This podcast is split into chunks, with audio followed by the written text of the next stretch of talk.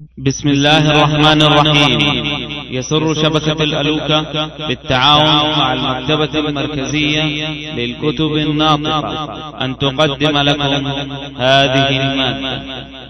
من أحاديث المنبر. نواصل القراءة في الخطبة الحادية والعشرين تحت عنوان وجوب أداء الأمانة. قال صلى الله عليه وسلم آية المنافق ثلاث. إذا حدث كذب وإذا وعد أخلف وإذا اؤتمن خان. وفي رواية وإن صلى وصام وزعم أنه مسلم. وقد استعاذ الرسول صلى الله عليه وسلم من الخيانة فقال اللهم إني أعوذ بك من الجوع فإنه بئس الضجيع. وأعوذ بك من الخيانة فإنها بئس البطانة. أما بعد فيا أيها المسلمون ليست الأمانات كلها سواء وليست الخيانات كلها سواء. فالأمانة على درهم تختلف عن الأمانة على ألف درهم. والأمانة على الدين والعرض فوق الأمانة على المال والمتاع. كذلك الخيانة يعظم شرها إذا كانت خيانة الدين أو العرض. فاتقوا الله عباد الله وأدوا الأمانات وأوفوا بالعهود. إن الله يأمركم أن تؤدوا الأمانات إلى أهلها. وإذا حكمتم بين الناس أن تحكموا بالعدل إن الله نعم ما يعظكم به إن الله كان سميعا بصيرا. الخطبة الثانية والعشرون أنواع من الشرك يجب اجتنابها. الحمد لله الذي له ما في السماوات وما في الأرض. وله الحمد في الآخرة وهو الحكيم الخبير. أحمده سبحانه وأشكره. وقد وعد بالزيادة للشاكرين. وأشهد أن لا إله إلا الله وحده لا شريك له. وأشهد أن نبينا محمدا عبده ورسوله. أرسله الله رحمة للعالمين. فبلغ رسالة ربه. وهدى الناس إلى أقوم طريق. اللهم صل على عبدك ورسولك محمد وعلى آله وأصحابه إلى يوم الدين. وسلم تسليما كثيرا. أما بعد فقد قال الله تعالى وهو أصدق القائلين إن الله لا يغفر أن يشرك به ويغفر ما دون ذلك لمن يشاء. وقال الرسول صلى الله عليه وسلم مخاطبا صحابته وأمته. إن أخوف ما أخاف عليكم الشرك الأصغر. قالوا وما الشرك الأصغر يا رسول الله؟ قال الرياء. يقول الله يوم القيامة إذا جاء الناس بأعمالهم اذهبوا إلى الذين كنتم تراءون في الدنيا. فانظروا هل تجدون عندهم جزاء؟ يخبر الله تعالى في الآية الكريمة عن الشرك أنه أعظم الذنوب وأكبر السيئات وأنه لا يغفر لصاحبه إذا مات عليه. وأن ما دون الشرك من الذنوب والسيئات تحت مشيئته ورحمته. إن شاء غفرها بفضله وإن شاء عذب عليها بعدله وحكمته. أمرنا الله أن نخلص له الأعمال وألا نصرفها أو شيئا منها لغيره كائنا من كان.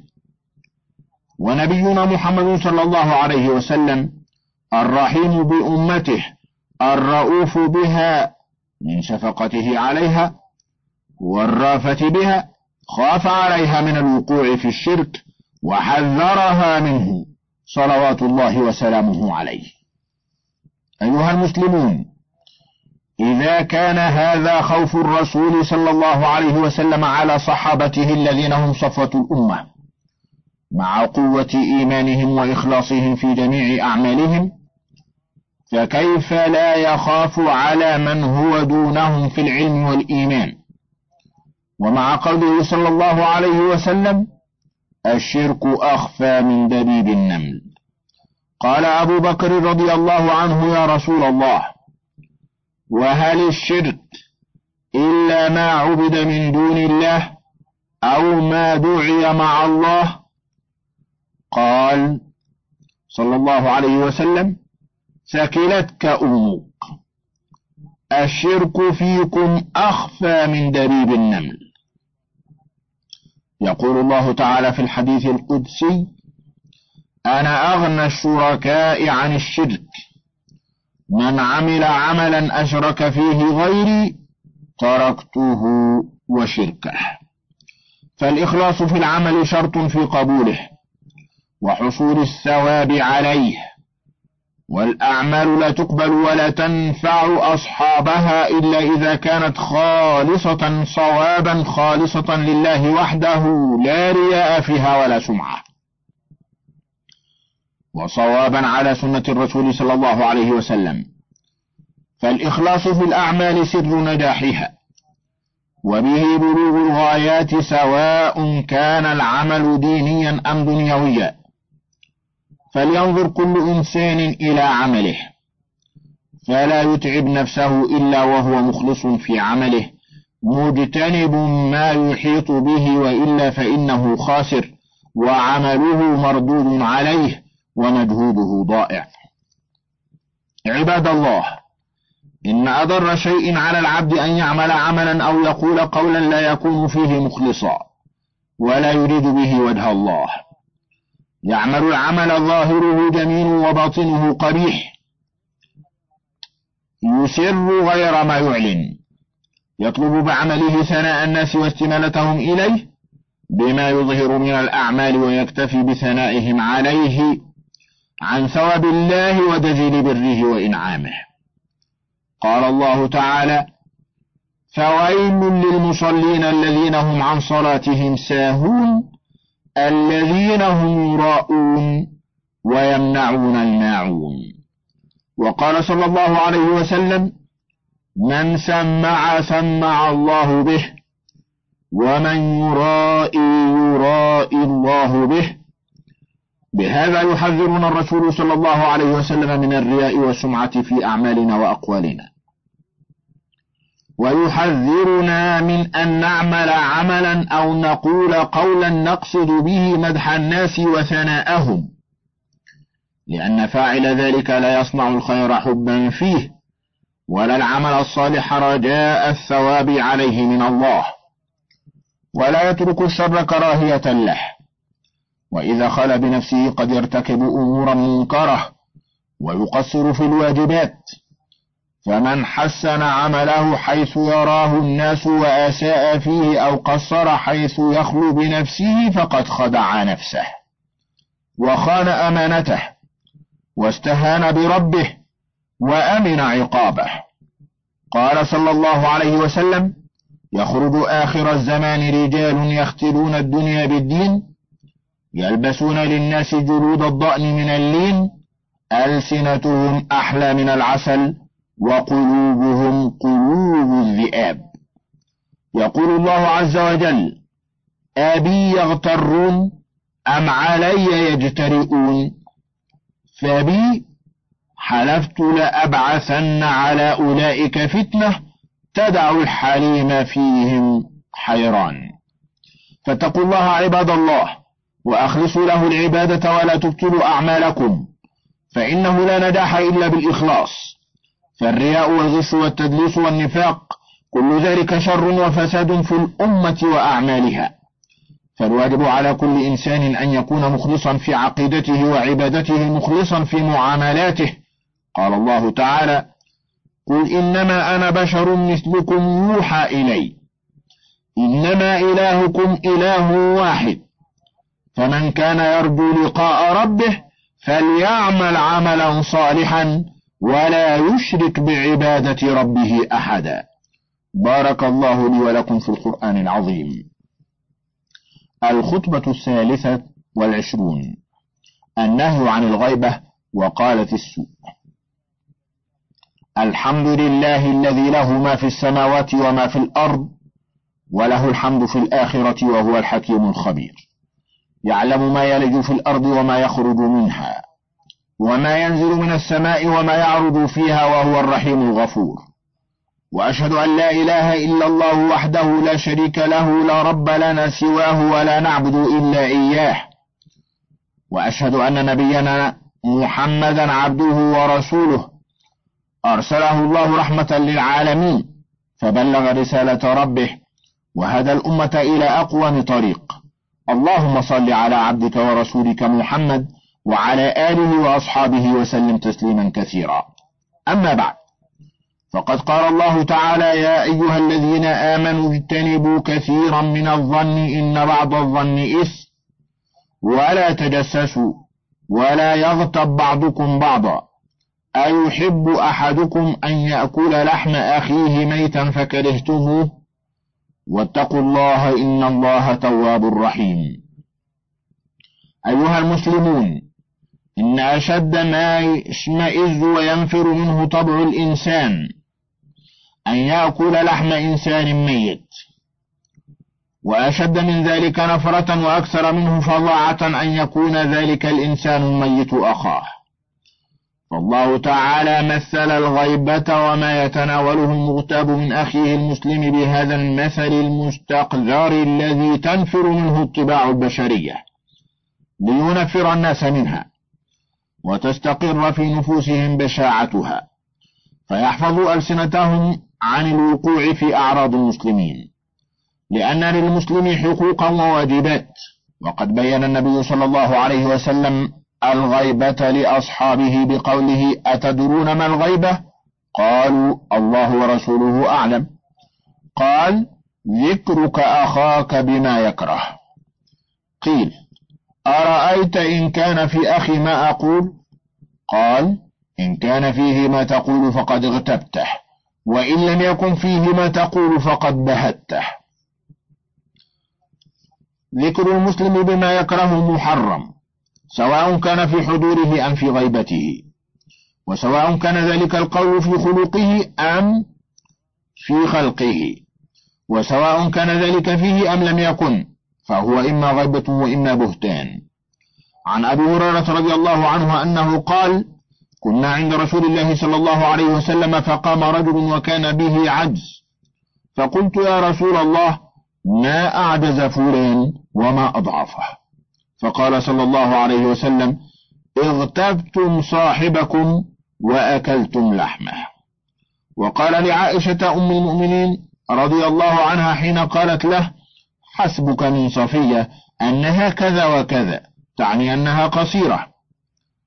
لقد قلت كلمة لو مزجت بماء البحر لمزجته فاعتبر الرسول صلى الله عليه وسلم قول أبي هريرة رضي الله عنه ما أعجز فلانا غيبة. وأنه لا أكل لحم أخيه بهذه الكلمة. واعتبر قول عائشة إنها قصيرة غيبة. وأنها لو خلطت بماء البحر لغيرته. مع أن هاتين الكلمتين اللتين اعتبراهما الرسول صلى الله عليه وسلم من الغيبة بالنسبة لما نقول من أخف وأسهل ما يصدر منا. ولما يتحدث بعضنا عن بعض فماذا يقول الرسول صلى الله عليه وسلم لو سمع أحاديثنا؟ وما تشتمل عليه من كلمات محرمة. من تطاول في الأعراض ونهش فيها وتتبع لعورات المسلمين وتلذذ في الحديث عن عثراتهم. ماذا يقول عنا وهو الذي يقول في خطبته آخر حياته في حدة الوداع؟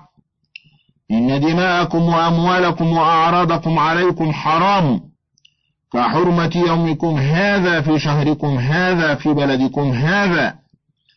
ويقول صلى الله عليه وسلم كل المسلم على المسلم حرام دمه وعرضه وماله. ويقول صلى الله عليه وسلم إن المفلس من أمته من يأتي يوم القيامة بصلاة وصيام وزكاة يأتي وقد شتم هذا وقذف هذا وسفك دم هذا وضرب هذا فيعطى من حسناته فإن فنيت قبل أن يقضي ما به أخذ من خطاياهم وطرحت عليه ثم طرح في النار. هذه هي عاقبة من يظلم الناس ويغتابهم ويتطاول في أعراضهم وينهشها ويتبع عورات إخوانه المسلمين. عباد الله ماذا يجني من الفوائد من يغتاب إخوته المسلمين وينتقصوهم ويبهتهم؟ كيف يعامل غيره بما لا يحب ولا يرضى أن يعامل هو به؟ هل يرضى أن ينال أحد من عرضه؟ أو يشيع عليه فاحشة؟ إن الغيبة تورث التقاطع بين المسلمين والبغضاء. هل أصلح المغتاب نفسه ونزهها من كل عيب ونقص؟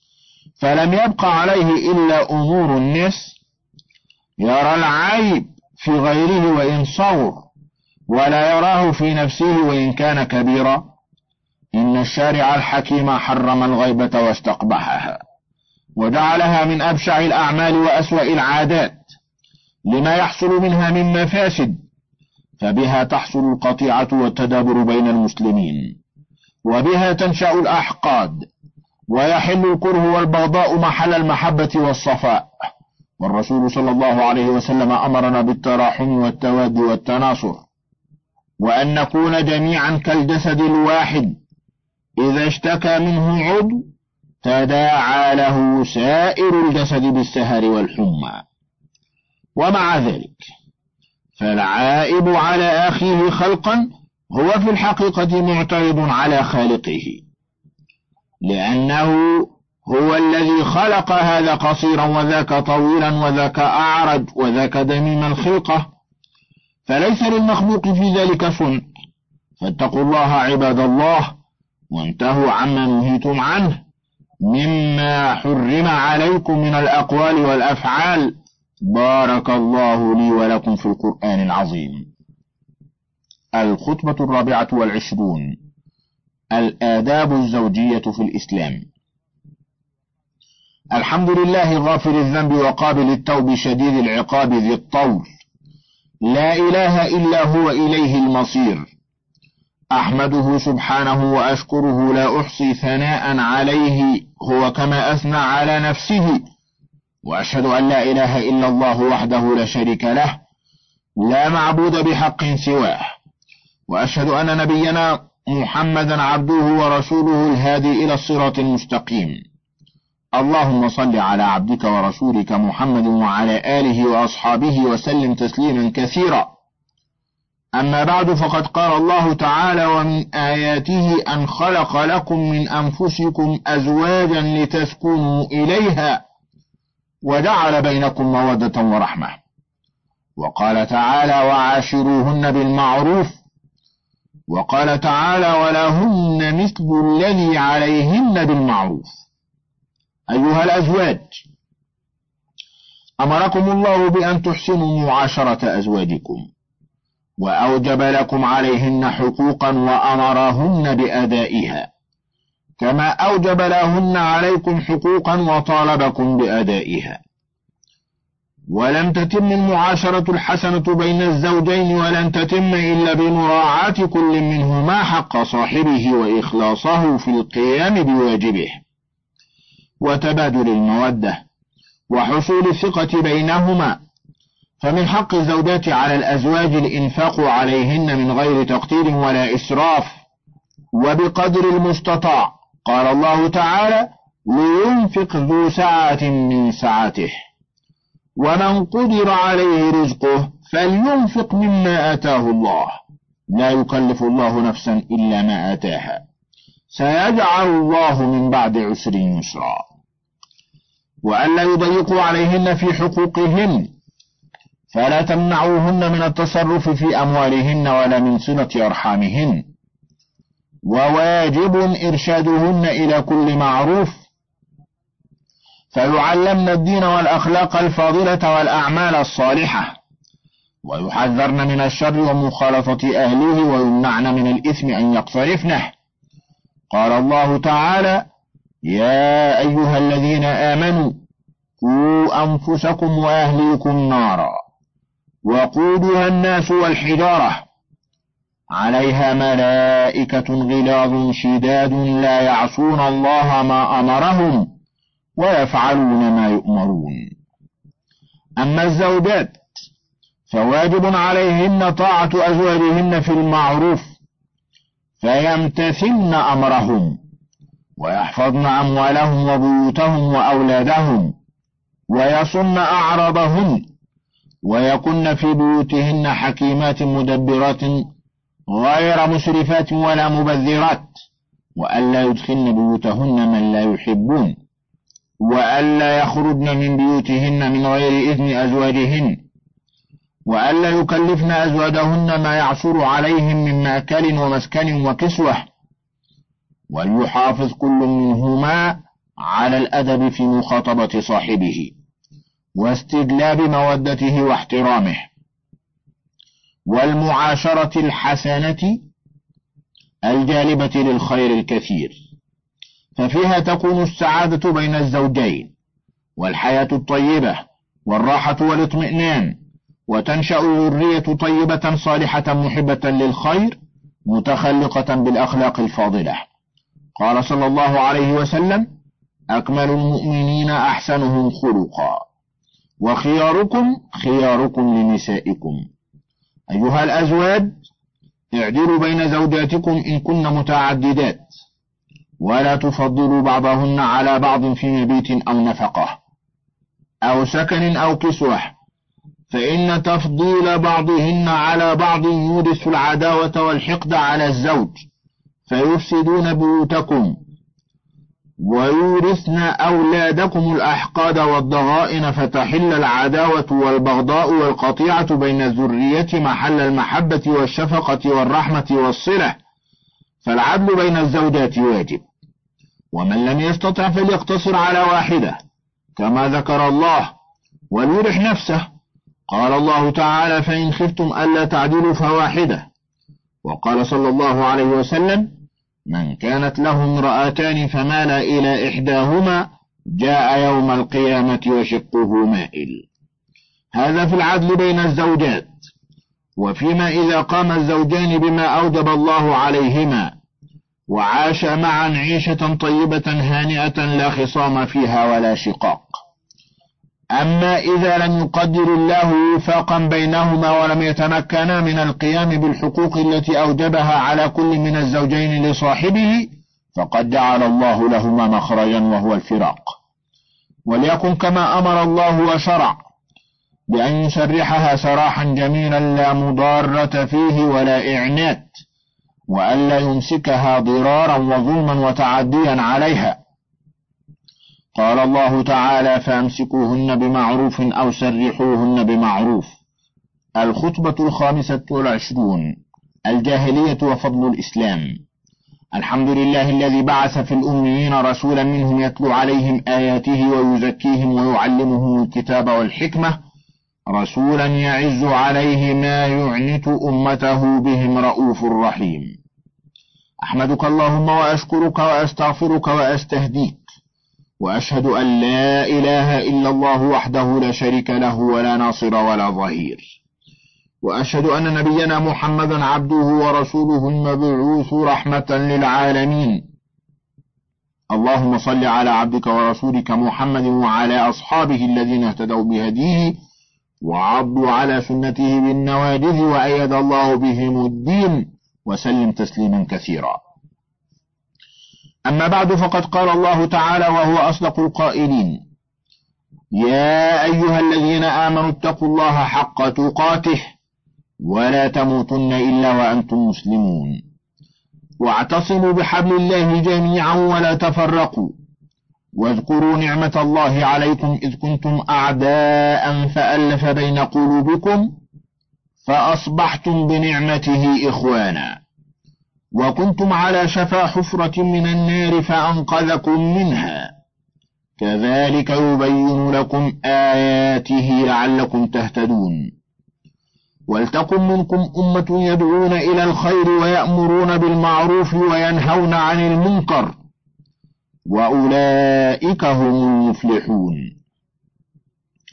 كان الناس قبل بعثة الرسول صلى الله عليه وسلم ورسالته في جاهلية جهلاء وضلالة عمياء. كانوا يعبدون الأوثان من أحجار وأشجار. كانوا يعبدون الملائكة والأنبياء والصلحاء. وكانت حياتهم حياة ظلم وجهل وبغي. القوي منهم يتسلط على الضعيف. كانوا يتحاكمون إلى الطواغيت والكهان والعرافين. كانوا في قلق واضطراب وفوضى لا حد لها. الفضل عندهم والفخر بالأحساب والأنساب لا بالدين والأخلاق. كانوا على هذه الحالة إلى أن بعث الله إليهم أحب خلقه إليه. وأكرمهم عليه. محمدا صلى الله عليه وسلم. أرسله الله بالهدى ودين الحق. أرسله بالعلم والنور. أرسله بعد أن أدبه فأحسن تأديبه. وبعد تهيئته لما حمله من هداية الخلق وبشارتهم بالخير وإنذارهم عن الشر والظلم. كان صلى الله عليه وسلم أحسن الناس خلقا وأعظمهم تواضعا وأشدهم حرصا على الخير وهداية للخلق. اصطفاه الله واختاره من خلقه صلوات الله وسلامه عليه. دعا الناس إلى توحيد الله وإخلاص العمل له. ونهاهم عن عبادة غير الله كائنا من كان. مكث بمكة ما يقرب من ثلاثة عشر عاما يدعو فيها إلى التوحيد. ويناضل ويجاهد في ذلك ومن أجله. ولم يستجب لدعوته في تلك الفترة إلا النفر القليل.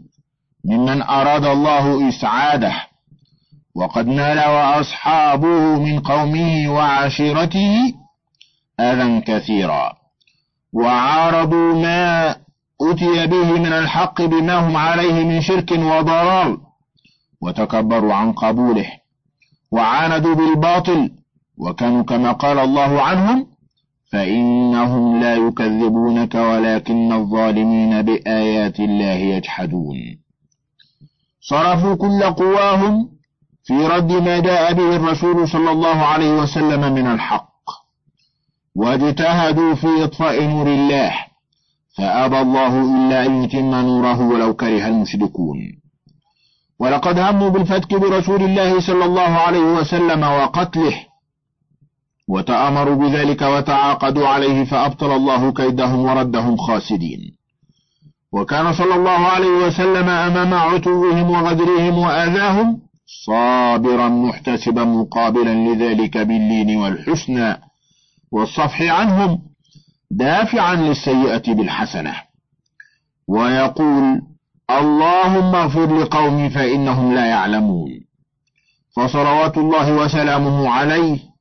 وبعد هذا العناد والإصرار على الباطل وبعد أن اشتد الأذى برسول الله صلى الله عليه وسلم وظهر له أن لا فائدة من القيام عند هؤلاء القوم ما داموا في طغيانهم وظلمهم ودبروتهم ورفضهم للحق أذن الله لنبيه وأمره بالهجرة. قال الله تعالى وإذ يمكر بك الذين كفروا ليثبتوك أو يقتلوك أو يخرجوك ويمكرون ويمكر الله والله خير الماكرين.